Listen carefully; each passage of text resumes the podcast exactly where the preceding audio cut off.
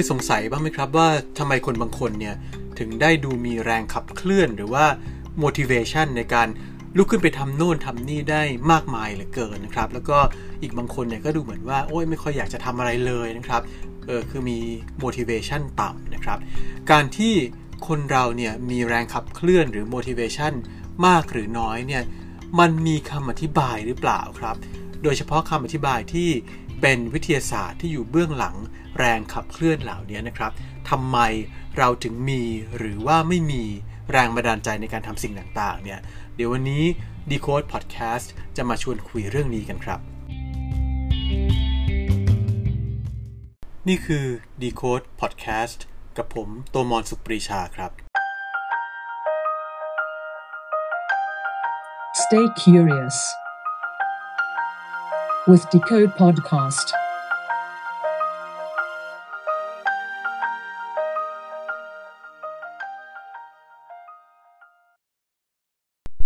เวลาเราพูดถึงคำว่าแรงขับเคลื่อนหรือว่า motivation เนี่ยนะครับ หลายคนอาจจะคิดว่ามันเป็นเรื่องเฉพาะตัว คือใครมี motivation ก็มี ใครเป็นคนที่ไม่มี motivation ก็คงจะไม่มีวันมีใช่ไหมครับ จริงๆ แล้วเนี่ยไอ้เจ้าแรงขับเคลื่อนที่ว่าเนี่ยมันคือ เหตุผลนะครับที่เราลุกขึ้นมาทำอะไรบางอย่างนะครับ มันทำให้เราเกิดความตั้งใจมุ่งมั่นนะครับ ที่จะเดินไปสู่เป้าหมายนะครับไอ้เจ้า motivation เนี่ยมันไม่ได้แค่ผลักให้เราทำเรื่องโน้นเรื่องนี้เท่านั้นนะครับ แต่ว่ามันยังทำให้เราเกิดความพึงพอใจ หรือว่ามีความสุขในเวลาที่ได้ทำแล้วยิ่งถ้าทำเสร็จแล้วแล้วก็ได้ผลอย่างที่ตั้งใจเอาไว้เนี่ยนะครับไอ้ความพึงพอใจนี้ก็จะยิ่งเกิดขึ้นมาอีกชั้นหนึ่งด้วยนะครับ เพราะฉะนั้นเนี่ยคำถามก็คือว่า เอ๊ความพึงพอใจเนี่ยไอ้ความความแรงบันดาลใจเนี่ยแรงขับเคลื่อนเนี่ยมันเป็นเรื่องที่มันเกิดขึ้นเฉพาะตัวจริง ๆ หรือเปล่า หรือว่ามันมีอะไรบางอย่างเนี่ยที่มาขับเคลื่อนแรงขับเคลื่อนอีกทีหนึ่งครับ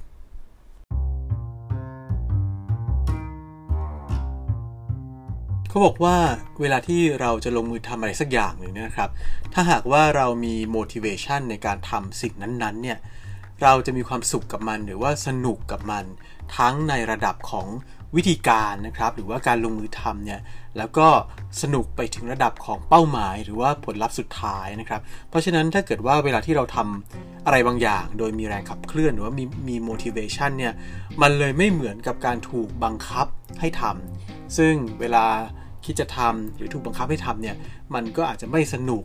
ตอนทำก็ไม่สนุกทำเสร็จแล้วก็ไม่สนุก ผลลัพธ์ออกมาอาจจะดีก็ได้นะครับ แต่ก็อาจจะไม่ได้รู้สึกว่ามีความสุขอะไรกับมันมากมายเท่าไหร่ ไม่เหมือนกับการที่เราทำอะไรบางอย่าง โดยมีแรงขับเคลื่อนเต็มที่ ต่อให้ทำเสร็จแล้วเนี่ยอาจจะยังไม่ได้ผลลัพธ์แบบร้อยเปอร์เซ็นต์เราก็อาจจะมีความสุขกับมันก็ได้นะครับ ในทางชีววิทยาหรือว่าในทางประสาทศาสตร์เนี่ยนะครับ neuroscience เนี่ยนะครับ ไอ้เจ้าแรงขับเคลื่อนที่ว่าเนี่ย มันไม่ใช่สิ่งที่มาจากพระเจ้าส่งมาเป็นแรงบันดาลใจให้เราลุกขึ้นมาทำโน่นทำนี่นะครับ ไม่ใช่สิ่งที่มันล่องลอยอยู่ในอากาศรอบๆตัวใครบางคนเท่านั้น แล้วคนอื่นไม่มี แต่ว่าจริงๆแล้วเนี่ยมันเป็นเรื่องของสารเคมีในสมองของเรานะครับ อันนี้พูดแบบวิทยาศาสตร์นะครับ โดยที่ เจ้าสารเคมีที่สำคัญที่สุดที่เกี่ยวข้องกับเรื่องของ motivation เนี่ยคือสารเคมีที่หลายคนอาจจะรู้จักดีนะครับ นั่นก็คือโดปามีนนั่นเองนะครับ เวลาที่เราพูดถึงโดปามีนเนี่ยหลายคนอาจจะคิดว่าโดปามีนก็คือสารแห่งความสุขนะครับ มันจะหลั่งออกมาเวลาที่เราทำอะไรประสบความสำเร็จ หรือว่าได้เจอหน้าคนที่เรารักเราชอบพออะไรเงี้ยมันก็จะหลั่งออกมาเลย คล้ายๆกับว่ามันเป็นสารเคมีที่ให้รางวัลกับเรา แต่ว่าจริงๆ แล้วเนี่ยโดปามีนไม่ได้ทำงานแค่นั้นนะครับ มันมีการทำงานที่กว้างกว่านั้นนะครับนักวิทยาศาสตร์เนี่ยพบว่าไอ้เจ้าโดปามีนเนี่ยมันมีการหลั่งออกมาในสถานการณ์อื่นๆ อีกเยอะแยะเลย ซึ่งเวลาที่เราเครียด เวลาที่เราเจ็บปวด เวลาที่เราสูญเสียเนี่ยนะครับ เราก็หลั่งโดปามีนด้วยเหมือนกันนะครับ เพราะว่าโดปามีนเนี่ยนอกจากมันจะคล้ายๆกับเป็นสารที่หลั่งออกมาเพื่อเป็นเหมือนรางวัลให้ให้เราแล้วเนี่ยโดปามีนเนี่ยมันก็ยังเป็นสารที่หลั่งออกมาเพื่อทำให้เราเกิดความรู้สึกอะไรล่ะ ถ้าเราเจ็บปวดอยู่หรือว่าเครียดอยู่เนี่ยมันก็จะช่วยลดความเครียดหรือว่าคลายความเจ็บปวดต่างๆ ให้เราได้นะครับ แล้วเขาพบนะครับว่าไอ้เจ้าโดปามีนเนี่ย มันสามารถหลั่งออกมาก่อนที่เราจะได้รับรางวัลต่างๆซะอีกนะครับ เพราะฉะนั้นมันก็คือว่าไม่ต้องรอให้บรรลุถึงผลลัพธ์ปลายทางก่อน โดปามีนเนี่ยก็หลั่งได้เหมือนกันนะครับเขาเลยคิดว่าโดปามีนเนี่ยจะต้องเกี่ยวข้องกับแรงขับเคลื่อนที่จะทำเรื่องต่างๆขึ้นมานะครับก็มีการศึกษานะครับ มีนักวิทยาศาสตร์ด้านพฤติกรรมเนี่ยนะครับที่ศึกษาหนูครับ หนูทดลองเนี่ย แต่ว่าศึกษาลงไปถึงเซลล์ประสาทในสมองนะครับ โดยที่มีงานวิจัยในเรื่องนี้เนี่ยอของจอห์นซาลาโมนนะครับ จากมหาวิทยาลัยคอนเนคติคัตเนี่ยเขาสรุปเอาไว้นะครับว่า ไอ้เจ้าโดปามีนเนี่ยมันเกี่ยวข้องกับ motivation หรือว่าแรงขับเคลื่อนเนี่ยมากกว่าที่จะไปเกี่ยวข้องกับเรื่องของความสุข หรือว่าความเเป็นรางวัลให้กับความสำเร็จต่างๆซะอีกนะครับทำไมถึงเป็นอย่างนั้นเนี่ยนะครับ เขาบอกอย่างนี้ครับเขาบอกว่าในสัตว์เนี่ยระดับโดปามีนเนี่ยจะพุ่งสูงขึ้นหลังจากเกิดความเครียดนะครับ อย่างเช่น ต่อสู้กับตัวอื่นแล้วแพ้หรือว่าในทหารนะครับที่ไปออกรบแล้วก็กลับมาแล้วเกิดมีอาการที่เรียกว่าเกิดความเครียดหลังเหตุสะเทือนใจใหญ่ ๆ นะครับ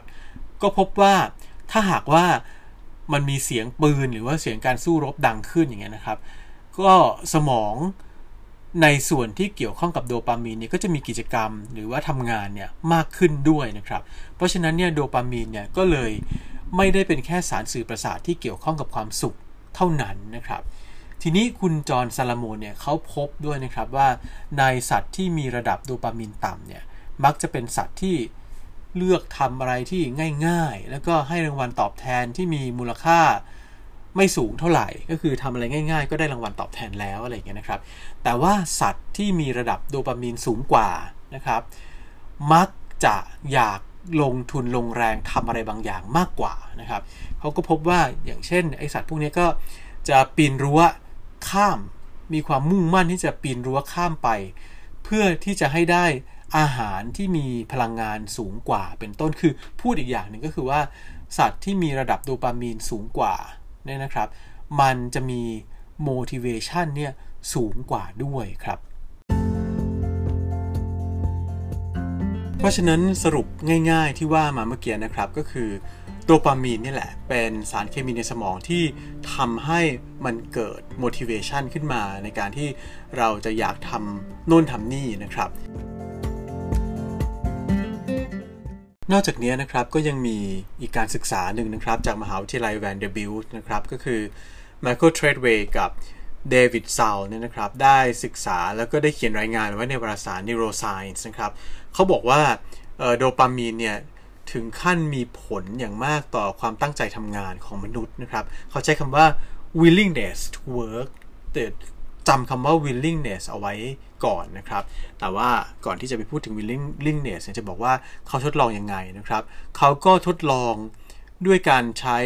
เทคโนโลยีเนี่ยในการสแกนนะครับทำแผนที่ในสมองของคน 2 ประเภทนะครับคือเขาแบ่งเขาหาวิธีที่จะแบ่งคน 2 ประเภทออกมาก่อนก็คือ คนกลุ่มแรกเนี่ยเป็นกลุ่มคนที่มุ่งมั่นฟันฝ่าทำอะไรก็จะต้องแบบ โอ้โห ตั้งใจมุ่งมั่นทำให้สำเร็จให้ได้นะครับ กับอีกกลุ่มหนึ่งเนี่ยเป็นคนที่แบบอ๋อช่างมันเถอะทำก็ได้ไม่ทำก็ได้อย่างเงี้ยก็จะใช้คำว่าอาจจะขี้เกียจเล็กน้อยก็ได้นะครับ คือในในงานวิจัยเนี่ยเขาใช้คำว่า slackers นะครับเขาพบว่ากลุ่มคนที่มีความมุ่งมั่นเนี่ยนะครับ หรือมี motivation เนี่ยจะมีระดับโดปามีนในสมองส่วนที่เกี่ยวข้องกับทั้งเรื่องของรางวัล แล้วก็ส่วนที่เกี่ยวข้องกับแรงขับเคลื่อนนะครับ ซึ่งก็คือ corpus stratum กับ ventromedial prefrontal cortex นะครับ ก็มันอาจจะอ่านแล้วก็ไม่รู้ว่าอ่านว่ายังไง ไม่รู้ว่าอะไรเป็นอะไรนะครับ แต่ว่าเอาเป็นว่ามัน เป็นสมองส่วนที่เกี่ยวข้องกับเรื่องของการให้รางวัลกับความรู้สึกว่าโอ้ยได้ประสบความสำเร็จได้รับรางวัลมีความสุขนะครับ กับส่วนที่เกี่ยวข้องกับแรงขับเคลื่อน ในขณะที่คนอีกกลุ่มหนึ่งคือกลุ่มที่ slacker หรือว่าขี้เกียจกว่าเนี่ยนะครับ ไม่ค่อยมีแรงขับเคลื่อนแรงบันดาลใจเนี่ยจะมีระดับโดปามีนสูงกว่าในสมองส่วนที่เกี่ยวข้องกับ อารมณ์ แล้วก็การประเมินความเสี่ยงนะครับ ซึ่งสมองส่วนที่ว่าก็คือ anterior insula นะครับ เพราะฉะนั้นผลที่เขาทำออกมาเนี่ยมันทำให้เห็นนะครับว่าคนที่มีแรงขับเคลื่อนต่างกันเนี่ยจะมีการทำงานของโดปามีนในสมองที่ที่แตกต่างกันนะครับ แต่ว่าตรงนี้ก็ต้องต้องบอกไว้ด้วยนะครับว่านักวิทยาศาสตร์ไม่ได้บอกนะครับว่าอะไรเป็นเหตุเป็นผลนะครับ อย่างเช่นจะบอกว่าเฮ้ย โดปามีนทำให้เรามีแรงขับเคลื่อนมาก หรือว่าเพราะว่าเรามีแรงขับเคลื่อนมาก จึงทำให้เกิดการหลั่งโดปามีนมากอย่างเงี้ยนะครับเขาแค่พบว่า 2 เรื่องนี้มีความเกี่ยวข้องกันนะครับ ก็เรียกว่ามีสหสัมพันธ์กัน แต่ว่ายังไม่สามารถจะพูดได้ถึงระดับที่ว่าอะไรเป็นเหตุอะไรเป็นผลนะครับ ก็ยังจะต้องศึกษาต่อไปว่ากลไกการทำงานของมันเนี่ยเป็นยังไงครับ ทีนี้ที่เมื่อกี้บอกว่าให้จำคำว่า willingness เอาไว้นะครับ เพราะว่า อยากจะชวนมาดูการศึกษาอีกอันหนึ่งนะครับ โดยนักวิทยาศาสตร์จากมหาวิทยาลัยโคลัมเบียนะครับ คราวนี้เขาศึกษาเรื่องของเมื่อกี้คือคำว่า willingness แต่อันนี้คือศึกษาของเออเรื่องของคำว่า will power นะครับมันก็อาจจะพูดว่ามันเป็นความตั้งใจ will power แรงใจที่จะทำสิ่งโน้นสิ่งนี้นะครับ ซึ่งถ้าไปดูภาษาไทยเนี่ยเขาแปลขลังมากนะครับ แปลว่าจิตตานุภาพนะครับ นี้การศึกษาเนี่ยเขาพบว่าไอ้ตัว will power หรือว่าจิตตานุภาพของมนุษย์เนี่ยนะครับ จริงๆแล้วมันมีอยู่จำกัด อย่างเช่นสมมุติว่าโอ้โหเรามีเรามีอะไรล่ะ มี motivation มีแรงขับเคลื่อนที่จะทำอะไรบางอย่างโหฮึบทำขึ้นมาเลย แต่ทำไปได้ระยะหนึ่งเนี่ยมันก็จะค่อยๆนะครับ อ่อนแรงลงไปโดยธรรมชาติเลยนะครับเขาไปศึกษาในผู้พิพากษานะครับ โดยที่เขาเขาเชื่อว่าผู้พิพากษาเนี่ยควรจะเป็นกลุ่มคนที่มี will power ในการทำงานเนี่ยที่แรงกล้ามากๆเลย เพราะว่าผู้พิพากษาก็จะต้องแบบโอ้โหรักษารักษาความตั้งใจในการทำงานเอาไว้ตลอด เช่นตัดทำงานสมมุติว่าตัดสินคดีตั้งแต่เช้าจนถึงบ่ายเนี่ยนะครับ จริง ๆ แล้วก็ควรที่จะมี will power ที่ที่สม่ำเสมอคงที่ไม่งั้นเดี๋ยวเกิดตัดสินผิดพลาดไปเนี่ยก็ก็ไม่ได้นะครับ แต่การศึกษาเนี่ยก็พบว่าต่อให้เป็นผู้พิพากษานะครับ เวลาที่ตัดสินคดีเนี่ยถ้าต้องทำงานนานๆ เป็นเวลานานๆเนี่ยก็แสดงให้เห็นถึงภาวะที่เรียกว่า will power fatigue หรือว่ามีความอ่อนแรงของ will power อยู่ด้วยเหมือนกันนะครับ ทีนี้เราก็จะเห็นนะครับว่าเจ้าแรงขับเคลื่อนหรือว่า motivation เนี่ย มันจะมีลักษณะสำคัญอยู่ 2 อย่างนะครับ อย่างแรกก็คือมันเป็นเรื่องที่เกิดขึ้นจากโดปามีนนะครับ ก็มี 2 การศึกษาที่ที่บอกไว้แบบนั้น ทีนี้ถ้าหากว่าเราอยากให้ตัวเองมี motivation เนี่ย เราก็เลยต้องฝึกเพื่อให้ motivation เนี่ยเกิดขึ้นโดยผ่านการหลั่งของสารเคมีในสมอง ซึ่งก็ไม่ใช่เรื่องง่ายนะครับ แต่ว่า ถ้ามันเกิดขึ้นมาแล้วเนี่ยเรายังต้องฝึกอีกขั้นหนึ่งนะครับ นั่นก็คือการฝึกเพื่อให้ตัว will power เนี่ยคือหลังจากเกิดหลังจาก motivation ไปไปขับเคลื่อนเราแล้วเนี่ยนะครับ เราก็ต้องฝึกไอ้ will power หรือว่าจิตตานุภาพเนี่ยทำให้ไอ้ความตั้งใจจะทำงานเนี่ยมันยังดำรงอยู่ต่อไปเรื่อยๆนะครับ คือไม่อ่อนล้าลงง่าย ๆนะครับ ทีนี้ถามว่าแล้วจะฝึกยังไงกันดีนะครับ ทีนี้ถ้าถามว่าแล้วจะฝึกยังไงให้ตัวเราเนี่ยมีแรงขับเคลื่อนหรือว่ามี motivation เนี่ยนะครับเขาบอกว่ามันก็มีวิธีการฝึกที่หลากหลายนะครับ แต่ว่าแทบทั้งหมดเนี่ยมันก็คือการฝึกด้วยตัวของเราเองนะครับ เพราะว่าไม่ไม่ไม่มียาที่มากินปุ๊บ แล้วก็ทำให้เกิดมีแรงขับเคลื่อนหรือว่า motivation ขึ้นมาได้นะครับ ซึ่งนักจิตวิทยาเนี่ยบอกว่าส่วนใหญ่แล้วเนี่ยนะครับเรามักจะไม่มีแรงขับเคลื่อนด้วยเหตุผลอยู่ 3 อย่าง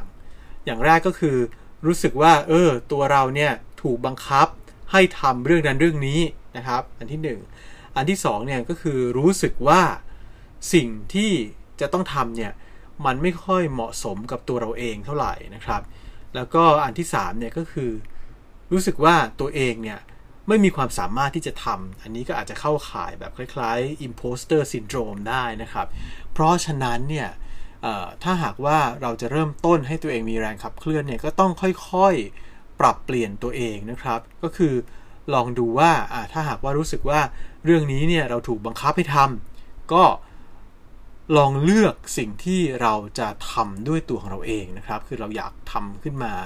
เลยจากตัวเราเอง หรือถ้าหากว่าเลือกไม่ได้เนี่ยก็อาจจะต้องสร้างความรู้สึกว่า เออ เรื่องนี้เป็นเรื่องที่เราเนี่ยอยู่ในกำมือของเราเราเป็นคนเลือกทำมันขึ้นมา เองเราอาจจะชอบมันหรือว่ารักมันอะไรอย่างเงี้ยนะครับ ทั้งที่จริงๆ เราถูกบังคับให้ทำนะครับ ส่วนอันที่2เนี่ยก็คือต้องปรับเปลี่ยนความรู้สึกของเราเอง หรือว่าปรับเปลี่ยนไอ้ตัวงานที่ที่ต้องทำเนี่ยให้มันถูกต้องเหมาะสมกับตัวเองนะครับ แล้วก็อันสุดท้ายเนี่ยถ้าเกิดว่ารู้สึกว่าเฮ้ยเราไม่มีความสามารถที่จะทำเนี่ยก็จะต้องประเมินความสามารถของตัวเองให้ให้ท่องแท้นะครับว่า เราทำได้หรือว่าเราทำไม่ได้นะครับ คือบางทีบางเรื่องเราก็ทำไม่ได้จริง ๆ ก็ก็ก็อย่าไปฝืนมันนะครับ แต่ว่าบางเรื่องเนี่ยเราทำได้ แต่ว่าเรากลับเกิดความกลัวคิดว่าเราทำไม่ได้ อันนี้ก็ต้องปรับเปลี่ยนตัวเองนะครับ แล้วก็ทั้งหมดทั้งมวลเนี่ยไม่ว่าจะเป็นการถูกบังคับให้ทำรู้สึกว่าสิ่งที่ทำไม่ค่อยเหมาะสมกับตัวเอง หรือคิดว่าตัวเองไม่มีความสามารถเนี่ยต้องจำไว้นะครับว่าถ้าฝึกทำเนี่ย อะไรก็แล้วแต่เนี่ยฝึกไปนานๆเนี่ยเราก็จะทำมันได้ดีขึ้นเรื่อยๆ แล้วในที่สุดก็อาจจะไปถึงขั้นที่เรียกว่าเราเนี่ยทำมันได้ในที่สุด ทีนี้พอมันเป็นแบบนี้นะครับ มันก็คล้ายๆกับการฝึกให้เรารู้สึกว่าเราได้รางวัล ก็คือเป็นการทำให้โดปามีนในสมองเนี่ยมันหลั่งออกมานะครับ มันก็จะทำให้เกิดไอ้สิ่งที่เรียกว่าแรงขับเคลื่อนเนี่ยขึ้นมาได้นะครับ แต่ว่าพอเกิดแรงขับเคลื่อนขึ้นมาแล้วเนี่ย ก็อันที่ 2 ก็คือว่าจะต้องรักษามันเอาไว้ไม่ให้อ่อนล้าง่าย ๆ อย่างที่พูดถึงเรื่องของ will power เนี่ยนะครับ จะต้องไม่ให้หายไปง่าย ๆนะครับ ซึ่งมันก็มีวิธีทำหลายอย่างเหมือนกันนะครับ ที่เขาแนะนำนะอย่างเช่น การสร้างรูทีนการสร้างกิจวัตรประจำวันที่ แข็งแรงนะครับ ก็คือไม่ใช่แบบปล่อยไปเหลวเป๋วถ้าเดี๋ยวทำบ้างไม่ทำบ้างนะครับ อาจจะต้องทำตารางเวลาขึ้นมานะครับแต่ว่าตารางเวลาก็อาจจะต้องมีช่วงเวลาของการปล่อยให้ตัวเราเองเนี่ยได้พักได้ฟื้นฟูตัวเอง ฟื้นฟูจิตใจจากการทำงานเหล่านั้นด้วยนะครับ แล้วก็อาจจะต้องมีการเลือกจัดการกับงานที่มีลำดับความสำคัญสูงกว่าซะก่อน คือจัดจัดลำดับความสำคัญ ของงานเนี่ยให้เป็นนะครับ แล้วก็อาจจะต้องปฏิเสธ ไม่ทำสิ่งที่ไม่จำเป็นนะครับ ซึ่งการพูดว่าไม่เนี่ยบางทีมันก็ไม่ใช่เรื่องง่ายเหมือนกันนะครับแต่ว่าต้องปฏิเสธเรื่องอื่นไปก่อน เพื่อที่จะมุ่งมั่นทำสิ่งที่ตั้งใจทำเอาไว้ตั้งแต่แรกเนี่ยให้สำเร็จ เราอาจจะเคยเห็นคนที่แบบมี motivation สูงๆในตัวนะครับ สมมุติว่ากำลังทำอะไรบางอย่างอยู่เนี่ยโอ้โหมุ่งมั่นทำมากเนี่ย บางทีคนพูดใส่หูหรือคนเรียกชื่อเนี่ยยังไม่ได้ยินเลยก็มีนะครับ เพราะว่ากำลังหมกมุ่นครุ่นคิดแล้วก็ทำเรื่องที่ที่ทำอยู่นะครับ เพราะฉะนั้นเนี่ยจริงๆแล้วเนี่ยเรื่องของ motivation หรือว่าแรงขับเคลื่อนเนี่ยมันก็เลยเป็นเรื่องที่เราฝึกขึ้นมาได้นะครับ แต่ว่าก็ต้องใช้เวลา แล้วก็ฝึกขึ้นมาแล้วเนี่ยเกิดขึ้นมาแล้วเนี่ยก็ต้องฝึกรักษามันเอาไว้ให้ยาวนานด้วยนะครับ แรงขับเคลื่อนหรือ motivation เนี่ยนะครับ จริงๆ ก็เป็นสิ่งที่จำเป็นต่อทั้งการทำงานแล้วก็การใช้ชีวิตนะครับ แล้วก็ข่าวดีก็คือว่าไอ้เจ้าแรงขับเคลื่อนเนี่ยมันไม่ใช่เป็นแค่สิ่งที่ตกลงมาจากฟากฟ้าลงมาหาเรา หรือว่ามาจากพระเจ้าอวยพรให้เราอย่างเดียวนะครับ แต่จริงๆแล้วเนี่ยเราสามารถฝึกมันได้นะครับ ด้วยการปรับจูนสมองของเราใหม่นะครับ ไอ้เจ้าการมีแรงขับเคลื่อนเนี่ยมันไม่ได้แปลว่าชีวิตของเราจะง่ายขึ้นนะครับ จริงๆ อาจจะยากขึ้นด้วยซ้ำเพราะว่าโหมุ่งมั่นอยากทำเรื่องที่ยากขึ้นนะครับ แต่มันจะทำให้เราสนุกแล้วก็พึงพอใจกับงานแล้วก็ชีวิตของเราเนี่ยได้มากขึ้นนะครับ ซึ่งผมคิดว่าเรื่องนี้ครับเป็นเรื่องที่สำคัญครับ และนั่นก็คือ Decode Podcast นะครับ ในตอนที่ว่าด้วยเรื่องของ motivation หรือว่าแรงขับเคลื่อนในชีวิตครับ